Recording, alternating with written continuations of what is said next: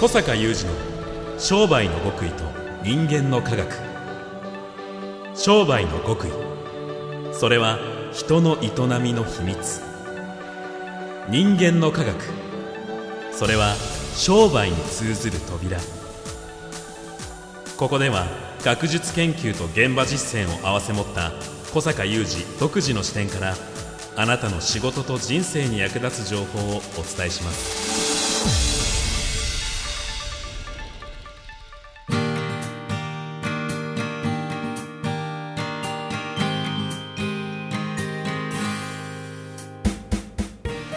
こんにちは小坂雄二です。こんにちは宮田悟です。2023年7月27日の番組です。え宮田さんですね、あの私あのワクワクマーケティング実践会というのを主催しておりますけれども、はい。まあ、いろんな、えー業種の会員さんおらいらっしゃる中でね。学校をやってる方ってそこそこおられて、学校えースクール塾とかねね。その中でもちょっとこう特殊なスクールをやってる方がおられてですね。それは大人向けでしょうか？子供向けでしょうか？まあ子供向けはい、なんですけど、ね、子供向けって言っても受験生とかじゃなくて、うんうん。あのもう少し若い子たちはい。のなんかこうちょっと分かりやすい言葉で言うと創造性教育みたいなね。創造性開発みたいなね、はい。そんなような、まあ、ふわっと言うとね。あいいですねいいですね。この方からねえーちょっと面白い話を聞いたので、今日はぜひそれを皆さんに分かち合いたいと思っております。お願いします。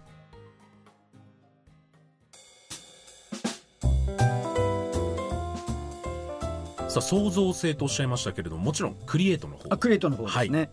あの実はですね、えーこの方々あのとても優秀な子どもたちを輩出することができていて、へまあ、ちょえちょっとつかみどころの難しい話かもしれないんですけどもその創造性豊かな子どもたちのこうまた日本の大会とかはい。その創造性を測るみたいなね大会とか、えーそれそれで優勝したりすると日本代表として国際大会に行ったりするんですよ。そ。んなものがあるんですね。ああるんですよ。はい、その中で割とここのチームが行くんですよ。うん、日本代表で。はい。でその後の海外に国際大会に行った時の話なんですけれどもやっぱりその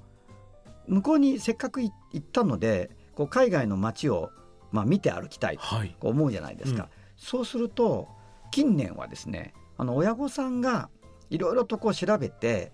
えー子どもたちを案内しようとしてしまう、うんうんううん。ん、でまああの海外何やるか分かんないしっていうことでちょっとこうお子さんを守るようにこう歩きながらあのじゃあ次はあっち行こうとかねどこどこ見に行こうとかえそこでちょっと休憩する予定になってますとか。あのめちゃくちゃ僕やってると思います。あそうなんですか、はい。それが良くないんですよっていう。そうなんですね。話をされていて、はい。でその先生は先生というかその、まあ、塾長といいますかスクール長はあの親御さんがついそうしてしまうのでしかはも近年そうしてしまう傾向が強くなっているので、はい。もうあらかじめ最近は世界大会に行く時は子どもたちにその街歩きの計画は立ててもらいますあなるほど。うん、で子どもたちが立てた計画通り私たちを案内してもらいますと。はいはいはいはい。でちなみに親御さんたちは子どもたちの前とか横を歩かないでくださいと。歩くのもダメなんですか？後ろを歩いてくださいと。うーん。でそういうことをに切り替えて子どもたちにやってもらうともうその計画を立てたりあの親御さんたちを案内したりするその一連の経験の中だけでもすごいこう生き生きとキラキラしてくるという。へ でそこからあのその方がやっぱりもう長年そのスクールやられてるので、えはい。ずーっとこの子どもたちを見てきて特にその創造性開発的なあの視点、まあ、学校のお勉強みたいなところとは、まあ、ある意味真逆のね世界の、えー育成をしてきて非常に思うんだけどもこう年を追うごとにそのそういう意味での子どもたちの弱さが出てきてるねと。耳が痛いそうなんです。なぜそれが弱くなってしまうか、そういう創造性、自分でこの工夫して創造性を働かせて、いろいろとこう動いてやり遂げていくっていう力がまあ落ちてきてるねと。うんうんそのスクールに来た時の子どもたちのレベルがね、はい落ちてきてると。やっぱそれはこの街歩きに現れてるねっていうんですね。いやそれ現れてるねっていうのを端的に言うと何なんですか？まあやっぱり自分で考えて自分で動かないとねと。で確かにそうすると怪我をすることもあると。それは心配だろうと。しかし自分で考えて自分で動く。時には自分で動いた結果ちょっと怪我をするという経験をしないと、まあ、ここでいうところの創造性っていうのは開発されていかない、育成されていかないっていう話をしていたんですよ。あの今完全につながったことがありまして。完全につながったことがあるんですか、あのどうしても子供をどこか遊びに連れてくっていう時にめちゃくちゃ下調べをしてあミュートさんが。はい。でうちの子はこれがないときっと楽しくないとかこれじゃ楽しめないっていう先入観をもとにえー、調べてたんですね、うんうんうん、ところが先日埼玉にあるあのムーミンの作者のあありますね。トーベ・アンソンの公園に連れてったんですよ、はいはいはい、遊具が一切ないんですでトーベ・アンソンのデザインのいろんな可愛いお家があったり不思議ななんかこう構造のものがあったり っていうのがあるだけ、うんうんうん。なんで遊具ないのこの子楽しくないじゃんと思ったら、うんうん、子供たち大喜びでそれよ。思い思いに遊んでいて。それよ。でえなんでと思ってちょっと調べたらトーベ・ヤンソンは子供たちに遊び方をこうなんか大人が決めたことを押し付けたくないっていうことで遊具を絶対に置かないって決めたらしくてですね。なるほどってちょっとなんかその時は感心して終わったぐらいなんですけど今。つながったね。つながりましまさにその話なんですよ、うんうん、まさにその話。だからそういう文脈で言うと、はい、遊具もルールも与えすぎなんだよね、うん、しかも、はい、しかも怪我しないように怪我しないようにすると、はい、まあ、それは怪我しろと言ってるわけじゃないと、はい、しかしながらそれでは子どもの本来の創造性は育たない。というかまあ子供と大人って境ないので別に。確かに。考えてみると、はい、一緒なんですよこれは。うん。何もかも与えられてきすぎてるんだよね今ね。世の中便利になりすぎて、うん。だから私はその話をその方から聞いた時にやっぱり思わず申し上げたことは「いやそれねまるまるさん大人も一緒ですよ最近」っていう、もうなんか与えられすぎてるカリキュラムを。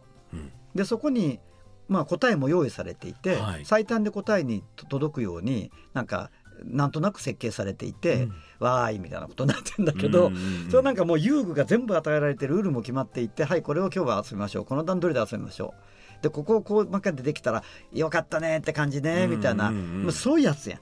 そうですね。そうなんですよ。もう勘弁してください。いやでもそうなんだけどでもそのムーミンの作者、さすがですね。いやもうすごいなと思いました今だから改めてすごいなって今思いました。そうね、うん、そのやっぱりそういう思いを持ってあの物語って紡がれてるのかもしれませんよね、うん、ムーミンのね。だから考えてみると、まあ、私ぐらいの年齢だと遊具ないとこで子供時代遊んだ記憶しかないもんね。ああなるほど。大体もう山の中とか入ってって、はいはいはい、まあ山って言っても裏山ぐらいだけどね。うんそれでホラー穴とか見つけて、えー、そこら辺の木とかそういうものを道具に見立てて、うん、それでそこでなんかなんだろう当時の私たちの時代だと仮面ライダーとか流行ってました。が、うんうん、仮面ライダーごっこが始まったり、はい、で見立て見立て見立てじゃないですか全て。まあ実際にいいか悪いか置いといて本当は入っちゃいけないところとかも 今よりも緩かったでしょうしね。そうなんですよね。そういう意味では、はい、あの今話してと思い出したんですけど社会学者の宮台真司さんの最近のご著書で、はい、やっぱりこの遊びの話を触れてるところがあって、まあ、それはそれであの本当は入っちゃいけないところは入っちゃいけなかったんだけど 昔から、はい、だけどそれをなんとなく法とルールでガチガチに縛るんじゃなくて入っちゃいけないんだけど、うん、でもこう少しルールをちょっと逸脱して、うん、でもそのこの生きてる社会の中の掟の中にはちゃんとあるよみたいなね、はいはいはい、そういうなんか微妙ないい感じの曖昧さというか、はい、そういう中で本当は人間って生きてたんだけどこうもう本当にこうシステム寄りになってしまってこれは本当に人の人というものの可能性を奪ってしまうんじゃないだろうかみたいなことをやっぱ論じておられるんですけども、やっぱつながってくる話ですよね。だからああやってまあ野山を駆け回ってですね、はい、自由に遊んでいるのいた体験って多分今のムーミンのそうですね、えー、そのムーミンの施設にも通ずるし、はい、先ほどの自分たちで体を動かして頭も動かして考えて歩いていやなんか思ったようにいかないとか、うん、あれこっちだったはずなのに違ったとかいうような経験を経ながらキラキラしていくということを重ねていくってことだよねっていうことがちょっと今日皆さんに分かち合いたかったお話です。はい、まあ、育ませるっていうのもそうですけどやっぱこっちもこっちで超我慢ですね。そうですね。手を出さない、口を出さない。そうね。はい、ね、で怪我をするかもってドキドキするかもしれないんだけども、うん、育つってそういうことなのかなっていうことを気づかされたお話でした。肝に銘じます。はい、ありがとうございます。小坂雄二の商売の極意と人間の科学ここまでのお相手は小坂雄二と三代田悟でした